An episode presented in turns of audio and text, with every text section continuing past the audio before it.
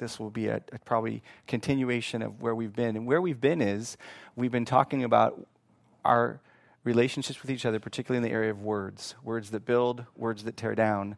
And um, this was part of some things I wanted to talk to you guys about after we kind of brought in, as I said last week, I've been saying, as we brought in some new members. Um, I wanted to take time to really talk about some foundational things. And we've talked about um, prayer and devotional life and time in the Word. And, and now we're talking a little bit about our words with each other. In particular, this day we're going to talk about words that are involved in confrontations and conflicts. Um, you know, conflicts are um, unavoidable, and there's just no way to live in this life without having relational uh, break and relational um, hardship. And we just can't avoid it. What we can do is try to be prepared for it and try to understand what does God give us in terms of tools to handle conflict. But there's no question that conflict is going to come. I, I, I, remember growing up in Bible churches and, and see, hearing about other churches that would have these splits and big conflicts, and they'd break up about organ music or they'd break up about, you know, whether they were going to have this particular program or not. And I'd thought, gosh, that's so crazy. Like, I can't believe Christians would do that. Like, I can't imagine that happening. And then it, it really did happen. it happened in our church in a lot of ways. And I think that um, for me, it's, it's, uh, it's such an important foundation to lay, which is to say, Lord, what do we do when we have conflicts with one another? What, what do you want us to do? How do we survive this? How do we flourish through this? How do we glorify you in it? So, what I want to do today is, is really go through some principles from God's Word. I hope you'll see that they're from God's Word about conflict. And we really started last week.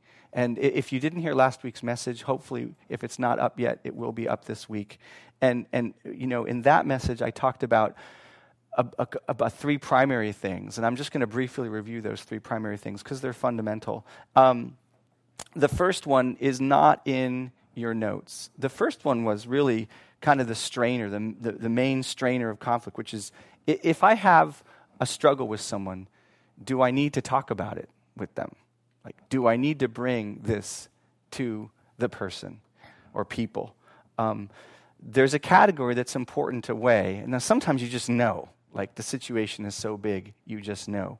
But there's a category um, called forbearance in the scriptures. Colossians 3:13 tells us to live with one another with this isn't in your notes yet.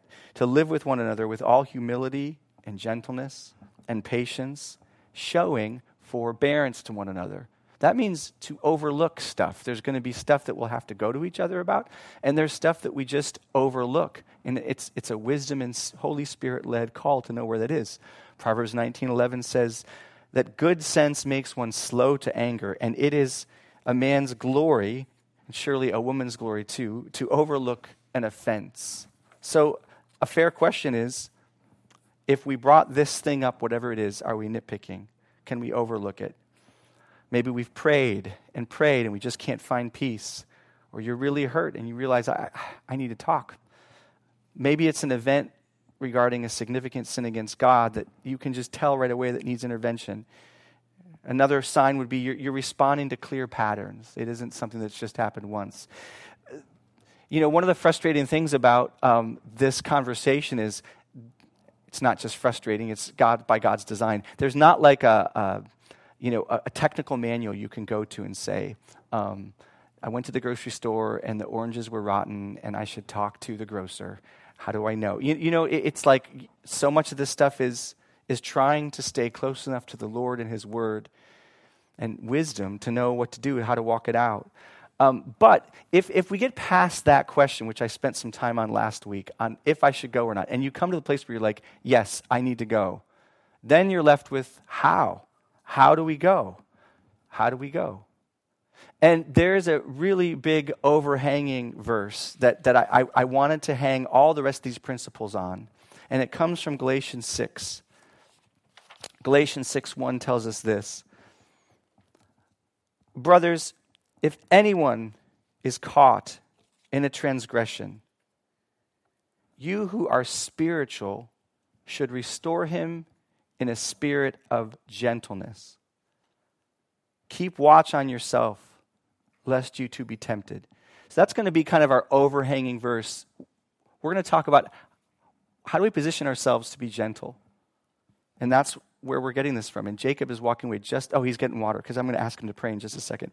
But that's kind of the, the overhanging verse of the rest of these principles is we're dealing with the question of what can we do to come in a spiritual and gentle frame of mind. So before we go any further, Jacob, would you mind uh, praying for the message and praying for our hearing it? Thank you, Jacob. Can you guys hear me okay? I'm hearing like a double echo or something. Oh, it's probably the, um, well, now it's gone. Okay. Thanks, Josh. You're magic. You're a magical person. Uh, grateful for you. Um, so, brothers, if anyone is caught in any transgression, you who are spiritual should restore him in a spirit of gentleness. Keep watch on yourself, lest you be tempted. So, gentleness is the operative word here. That's the way in which we go to someone. Gentleness doesn't mean um, cowardly, uh, it, it means that we're, we're able to bring something to someone in humility, in patience, in kindness, uh, not with harshness, not with rudeness, not with arrogance, not with ungodly anger. Gentleness is is really you know if you look at the um, the word in Greek and you do a cross check on it and you look at the different adjectives, it means gentleness. Like it it really does convey the word that we understand and we hear, and that's why good translations would use a word like gentleness because all those ideas of kindness and mercy and meekness and humility and patience and kindness they all swarm around that word, and the the the antithetical words like harshness and arrogance and pride and bitterness and ungodly anger, they are ways to define the light by the darkness around it. And so, in every conflict and every opportunity, we want to ask God to help us to be gentle as we come. You know, every conflict really does present the possibility of finding ourselves on the other side of it with a, a more real, a stronger, a better relationship that the Lord would work repentance in, in either or both. And then there's also the reality that every conflict that's, that's jarring and real, uh, it has the possibility that you come out of it more brittle with the person, more damaged, more angry, more confused, more torn. And so, I mean, it's just, we're fragile, we're vulnerable to these things in ourselves and, and getting hurt by others. And, you know, there's sometimes there's just nothing we can do. We, we got to, we'll, we'll, talk about that a little bit, but there is the reality as we go in here. There's a lot of qualifiers I could take a long time to make about violent issues or repeatedly divisive people that become, you know, the words we might use today, toxic, but there are people that you just have to walk away from. Um, there's a verse in Romans 12, 18 that, that has a, a, a gracious note to it where it says that as far as it depends upon you, be at peace with all men. Sometimes you can do the best you can, and it's not enough to secure peace with the person because the other person is not ready to see or to repent or to love. But isn't it so like painful when you leave a relational situation worse and you know it? Like you, you, you walk out of an argument or a friendship, you know, a marital strife, and you just know, like, I bombed that thing. I, I poured napalm on this relationship. My words were awful. I'm really just disgusted with myself. We've all been there. It's just so painful to look back and think, oh, I should have done it this way. If only I could. And sometimes we can repair that by God's grace. But sometimes we can't the way that we want to. And so gentleness is critical. Gentleness is critical. Gentleness is something God can use much more than our rage. Gentleness is something God can use much more than our, our judgment without mercy. Gentleness makes room. So often, it makes room for the other person to be gentle with us. Not always, but so often it does. So, what I want to do today is go through this list and, and, and try to bring these questions and principles that hopefully you can use as you think about confrontations, as you think about conflicts, to position yourself, as far as it depends on you, to come in gentleness to the person. And one thing I want to say some of these are going to hit you. You're going to be like, yeah, that's something that I hope. You, you, you, might get one or two of these and feel like this really resonates with me. So there's nine of them on here. I don't know how many we're going to get through today, but I'm not looking for you to every time you have a conflict necessarily go through each nine things. I mean, you, you know yourself better than I do, and um, I, I, don't want you to feel like you've got to use this as a. Um, as a rigid grid every time. But, but hopefully, you'll, you'll see some things that God will speak through. So, just a quick review of, of last week. The, the first one on my list is uh, in priority for a good reason. It's, it's just basically kind of a gut check moment to ask yourself, what do I want? When you're in this conflict, when you're in this um, confrontation with a person, just to sit back with the Lord and say, what do I want? Like, what do I want? What am I after? What am I hoping to get out of this conflict? Like, do I want revenge? Do I want God's glory and their good? 1 Colossians 10:13 says, "So whether you eat or drink or whatever you do, do all to the glory of God."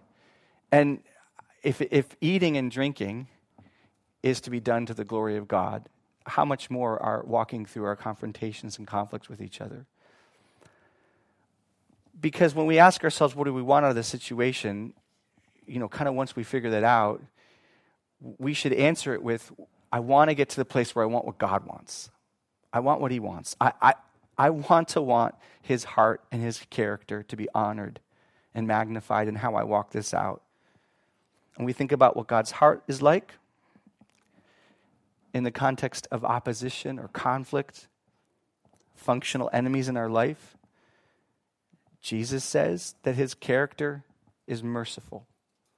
Matthew 5, the Lord's explaining why we should love our enemies. And he says we should love our enemies because he does. He's merciful, he says, to the just and the unjust.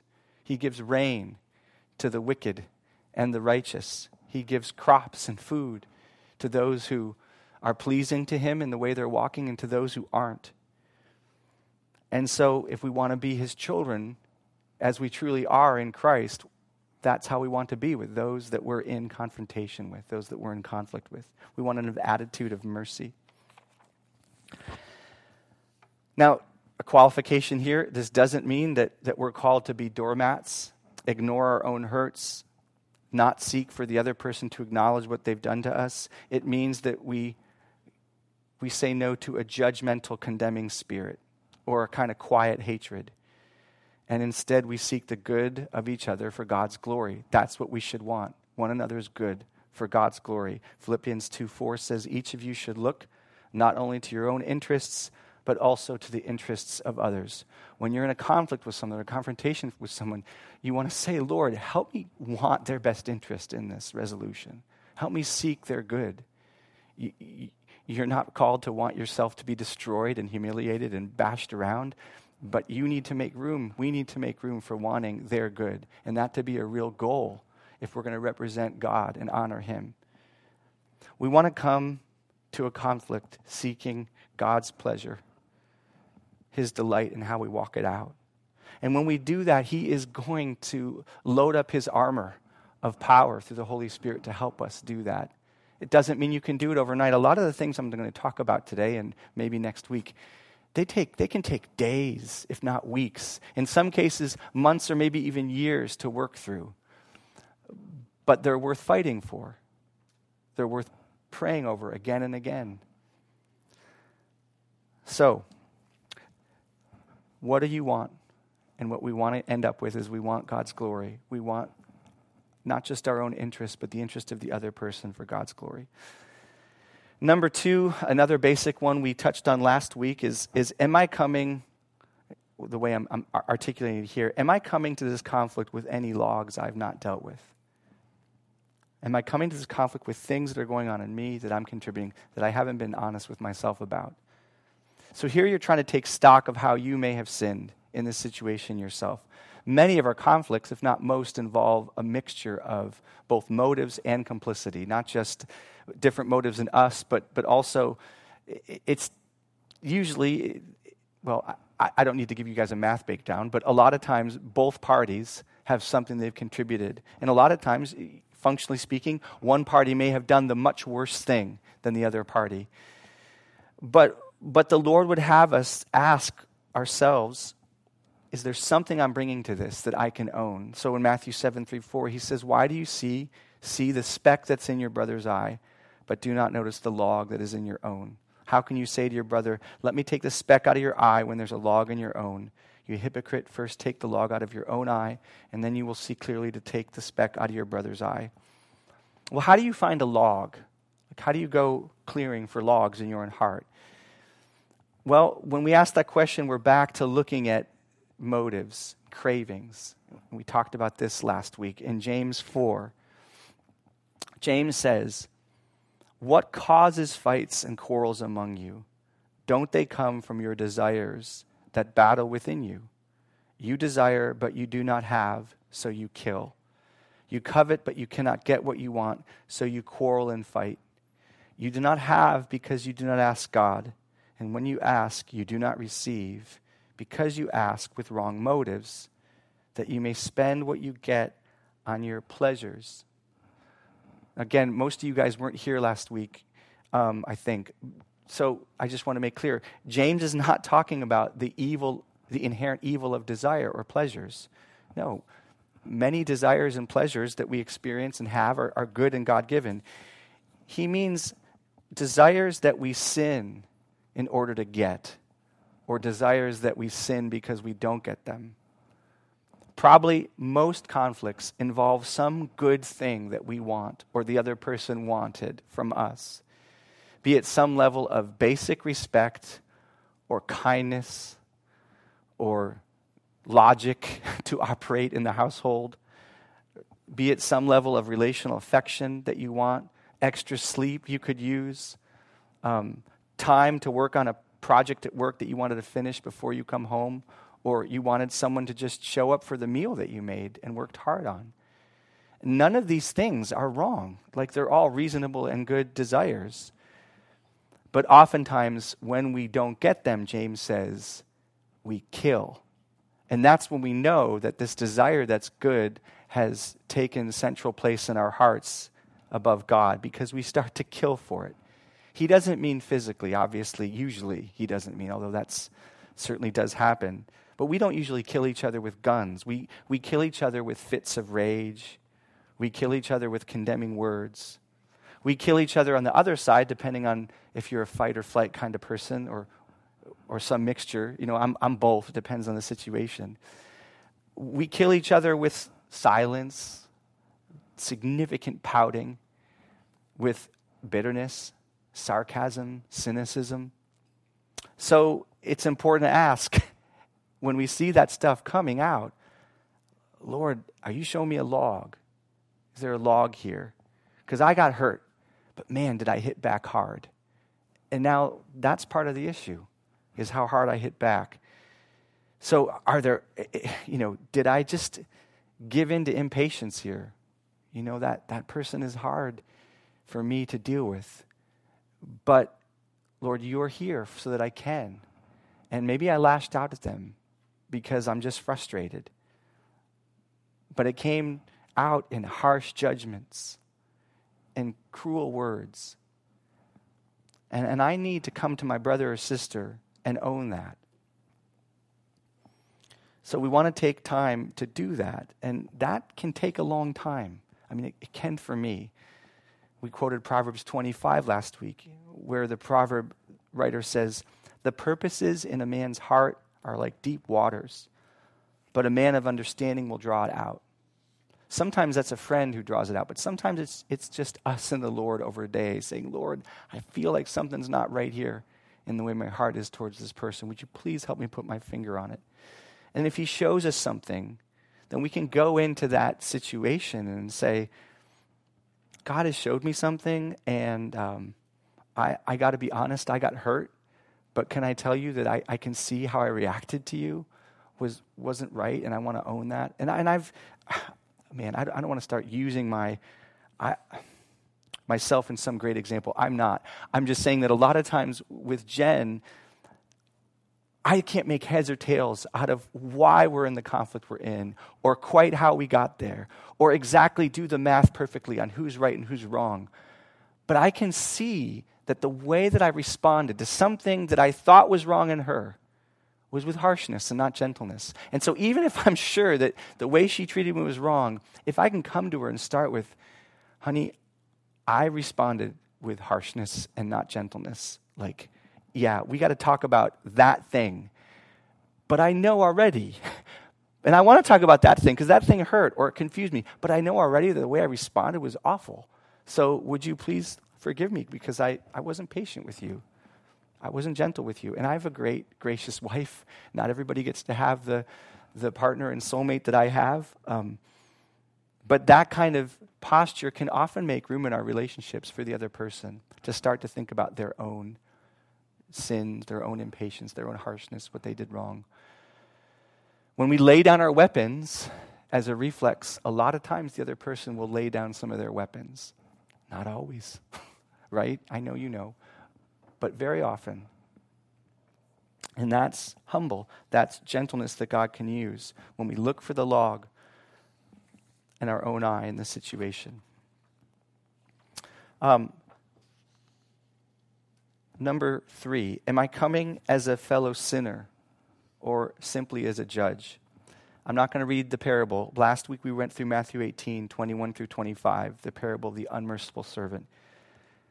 Hopefully, everybody knows that parable. If you don't know that parable, that is one of the most foundational, important pieces of scripture in the Bible when it deals with relationships. Basically, the parable is about uh, a very wealthy um, man who forgave someone who owed him millions of dollars, and then that person who was forgiven refused to forgive someone who owed him, relatively speaking, a few hundred dollars or a few, a few months of, of income. And it, it, it shows the hypocrisy in our hearts that as forgiven people, sadly, it's very easy for us to often treat other people with unforgiveness. And so we want to come into our confrontations and our conflicts reminding ourselves we're sinners who've been forgiven greatly by God. We were indebted tremendously to Him, and He's forgiven us. And, and that postures our heart to to see the, the, the bigger picture of the conflict. I'm coming not as a judge, I'm coming as someone whom the judge has forgiven. And one of the things I said last week that I do want to repeat is, is this phrase I said, if you can, when you're in a conflict with someone and you're working through that, or a confrontation, you're working through it, and anger and judgment are raging at your heart and pulling you in, try to bring your sin into that situation. What I mean is, try to bring your forgiven sins from your past into that conflict. When you're really angry at somebody and you can tell that you're you're just filled with rage. It is so helpful to look back at your life if you can and look at some massive massive sins or transgressions that you've committed against God or against people that he's forgiven you for. And it's made such a difference this year in some things for me, just in some conflicts, to just go back to even 20 years ago. I went back to something I did that was really, really wrong, really impure. Um, in, I don't know, 2000, year 2000 or something. And it just, it's like, wow, Lord, you forgave me. How can I hold my brother or sister in a position of condemnation when I did this awful thing and you were gracious to me? You forgave me. And it really can take the teeth out of our anger but more than that, we're commanded to do this. We're commanded to come to one another, not with a spirit of judgment, but gentleness. And so we want to remember that we're forgiven people who owe God a great deal more than anyone owes us, and yet we've been forgiven. Number four, am I coming with sincere questions or premature conclusions? Now, sometimes the topography of the conflict is pretty clear the motives seem very clear, the actions are obvious. But a lot of times, that's not the case. And, and in times where things are emotionally loaded, our, our desires, our hurt, our anger can rise up in us so quickly that they lead us to really rush past important questions, important realities that are going on in a situation. That if we knew about them and if we could slow down to think or ask questions, would create room for more understanding and even compassion. There's a, a meme that's been out recently that I, I posted on Facebook a couple of months ago that I, I really love. Brando, do you have that? And it says, Why you should be gentle with people. And so you can see someone's life is the, the, the whole little stick there. And then the black part, there's a black part that says um, someone's life. And then at the very end, there's a little tiny blue part that says what you know about it, right? Can you guys kind of see that? Why you should be gentle with people is because there's a whole life that they've lived that you really don't have any clue about. And you might be getting, you know, the tiniest bit of it. There's often much more going on in people's hearts and lives than we know.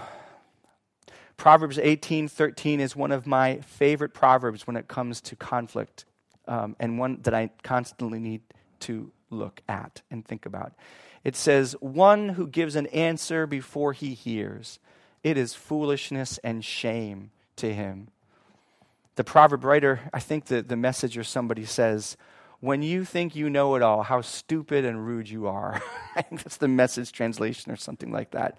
It, it's basically one who answers without thinking or answering. It says they're stupid and rude. they're being stupid and rude. But I, it, it is so it is so sad and easy for us to assume much more than we have a right to assume in conflicts. And I have seen people in their blind confidence thinking they know much more than they did about people and situations, and even in the name of holiness, slander and judge brothers and sisters and destroy relationships. And, and I feel like I've done that. I've assumed things without asking questions that would have slowed me down and created a gentle spirit in the dynamic between me and the other person. So we want to come to conflict seeking to understand, asking things like, Can you please tell me why you did this? Like, I'm frustrated, but I really just, I want to know, like, what was going on in your heart? Like, what were you feeling? What were you thinking? Why do you think you did this? Do you think there's something I'm missing here? Why did you do this, but not this? And we can ask those questions rhetorically, we can ask them with a mixture of hurt, or we can ask them with, while there's hurt, a real desire to know because we're hoping that we can reconcile, because we're hoping that we can gain our brother or gain our sister and not live in ongoing, bitter brokenness with them. And when you ask questions like that, when I ask questions like that instead of me assuming and judging, we can come out of that kind of interchange. On one hand, we can come out more aware that the person is even more stuck in sin than we thought and blinder than we thought. Or we can come more aware that, wow, there's some things that they're going through that I had no idea that if I had just taken into mind, that they'll help me like have more compassion and understanding for them. But whether you come away one way or the other, I don't think you'll ever regret taking more time to ask another question. I don't look back at my life and think, man, I'm so sad that I I just asked more questions about that person, that situation. I'm so sad that I just showed more patience about that person and, and what they were going through and really tried to draw it out. I, my regrets are, are all the other side. I mean, I, I look over at my life, and some of the things, I think the things I regret most in my life are the words I wish I had not said, and the questions I wish I'd asked instead, and the time I had taken to process, even alone, before I, I brought the heat we need to be careful that we're simply judging what we cannot see. Sometimes we'll never be able to see. You know, in, in Corinth, one of my favorite passages is in the context of Paul the Apostle. He's being judged and condemned by people in the church there for his motives. Like they're just assuming they know what's going on in his heart. And he says this amazing thing I can't unpack it. I mean, this is worth a whole message, but I, I want to try to at least touch on some points. He says this amazing thing. He says to, the, to these people who are judging his motives, He says, This is how one should regard us. Here's how you should look at me as servants of Christ and stewards of the mysteries of God. Moreover, it is required of stewards that they be found faithful. Right? That's what you're saying. You're saying, I'm not faithful, but you should judge me as faithful. And then he says, With me, it's a very small thing that I should be judged by you or by any human court. In fact, I do not even judge myself for, because I'm not aware of anything against myself. But I'm not thereby acquitted. It is the Lord who judges me. Therefore, do not pronounce judgment before the time, before the Lord comes, who will bring to light the things now hidden in darkness and will disclose the purposes of the heart. Now, he's not saying we should never discern, we should never judge. We, we could look at all kinds of other verses and passages that say that we should. We should come to things with a right judgment, that we shouldn't look for evidence. But in his situation, here's what he's saying He's saying to them, listen, you actually, I know, Corinthians, you have no proof that I've sinned against you. I don't think I've sinned. But you know what? God knows. Neither of us really, really knows like perfectly what's going on in my heart. So, you know what you need to do? You need to leave it with the Lord. Now, if you had proof and you had evidence, then bring the gentle hammer that you need to bring. But since you don't know, and I know you don't know, and I'm not aware of anything, you shouldn't be judging me. And in case you're worried that there's something that you're going to get fooled by, God's got it. Wait for Him. He'll reveal the motive at the proper time. He'll disclose the secrets of men's heart. It might take the judgment day if he doesn't do it in my life. You know, it would be better to be fooled by somebody with bad motives than to judge them without evidence. It would be better to leave it to the Lord than to presume that we know what's inside someone's heart before the Lord has shown it. Again, sometimes the Lord does show us what's in someone's heart. Sometimes their actions are unequivocally awful, and we can see it. He's not talking about that, obviously. Paul says, as far as I can tell, I'm good. I'm good. Uh, be careful, because, man, there's stuff I can't see in my heart. The Lord knows. But you sure don't know, Corinthians. So lay off. Trust God. He'll take care of you, He'll take care of me. So we have to be careful not to presume that we know what we don't. And instead, we want to come with questions. Um, number five, I think it's number five here. Do I know in this conflict that only God can get the other person to see what they should see? Do I recognize that only God can change someone's heart and not me? There's an amazing passage about this in 2 Timothy, or 1 2 Timothy 2, 24 through 26. I've left it there. But listen to this amazing passage. Paul's instructing Timothy, because Timothy's now like Paul's little delegate at this church.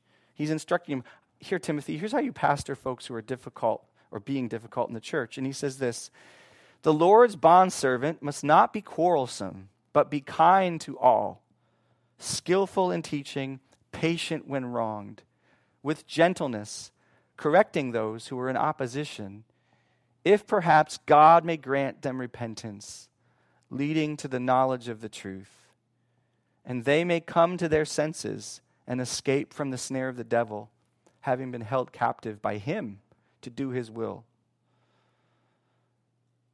And, you know, I commend this passage to you in your own reading. This isn't just a list of different disconnected ways to handle conflict. Number one, don't be quarrelsome. Number two, be kind. Number three, be skillful in teaching. Number four, be patient.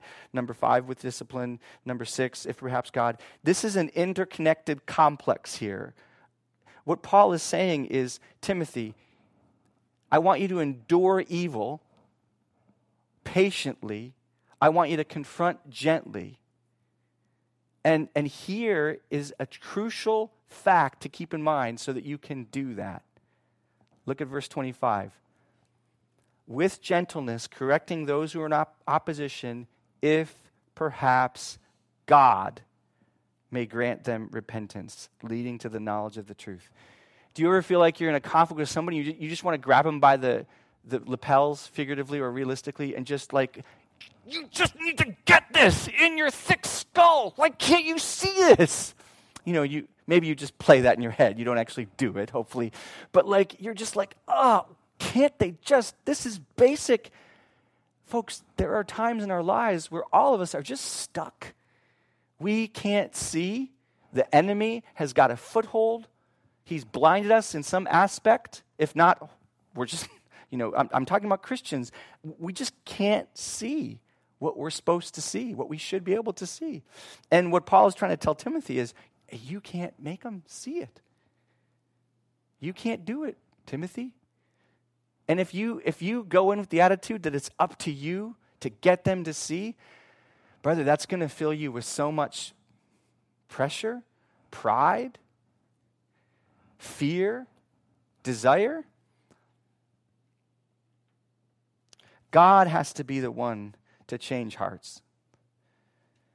We have to humbly accept that. We have to recognize that we can't do a thing to make someone see the right way. That means that pushing and shoving and screaming and fighting and scheming and demanding our way in conflicts and confrontations is off the table. God's not going to use that anyway. He's going to use gentleness. Um,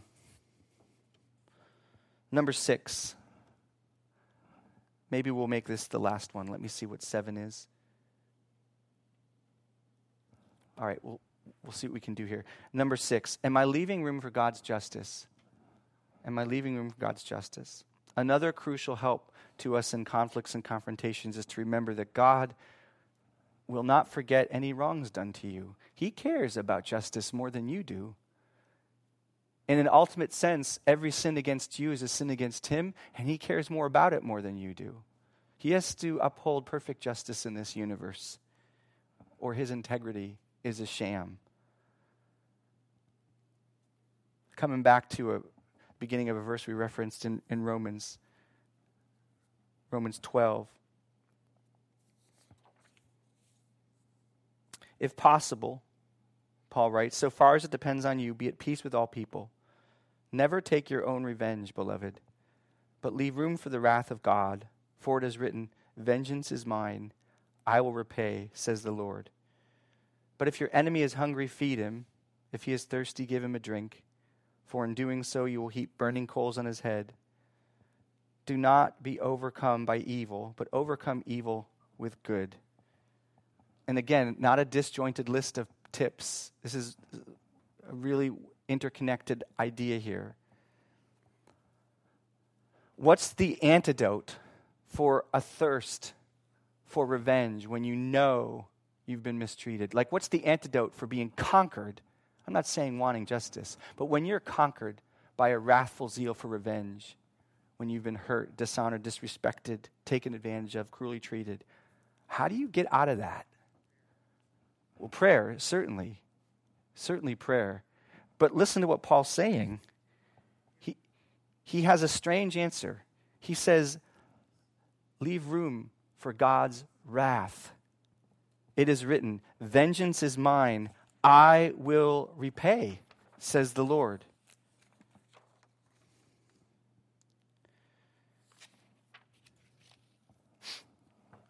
No one is going to get away with anything in this life. Every wrong done to you will be paid back in full. It will either be paid back through the blood of Christ, who suffered for those wrongs, which are repented of, or if not repented of, it will be paid back for those who are unrepentant to God's grace in Christ with judgment of hell and eternal destruction. Everything is going to be made right, either with the blood of God's Son or with the fire of hell. Justice is going to be done. God will see to it. And if we take this to heart, it, it can help free us in our love for our enemies, believing and unbelieving, knowing that for those unbelieving, what is in store for them is much worse than we could ever inflict or even really want for them and that God will see to it that what's been done to us will be avenged, it will be repaid. that can foster compassion in us for the spiritual danger that they face and that they're up against. And if they're a believer, a brother and sister, we can remember that what they've done to me, God put on his son, and he killed his son for it. And he cares about our suffering. He's afflicted in our afflictions. He, he can and he will bring the appropriate discipline they need if they resist his loving calls to repent and change. If they're his children, he will bring discipline. But in another sense, we can take refuge in the fact that God took those things done to us that were so painful and so cruel. And He, in some metaphysical way we can't perfectly diagnose, He, he has put those on His Son when Jesus became sin for us. And then He crushed His Son for those things done to us. God cares about your dignity, He cares about your suffering. It's 11:56. Is this a good place to stop? Okay, we'll come back to a couple more here next week, and um, maybe we'll have a, a, shorter message than usual. Um, you guys, I'm going to pray for us and then let you go. Lord, I just pray for our relationships. I pray that you would help us to be a church that works through conflict and confrontation with grace, with mercy, with confidence in you. Lord, there's so much more I know I could say, and I'm not saying about these things. There are so many qualifications and situations that two sermons, three sermons, 17 sermons won't cover. But you know how to deal with them all in our lives and to walk us through them. We pray for your mercy this week to follow us in these things, in our relationships, in our brokenness. Help us to seek you and your glory in all these things. In Jesus' name we pray. Amen.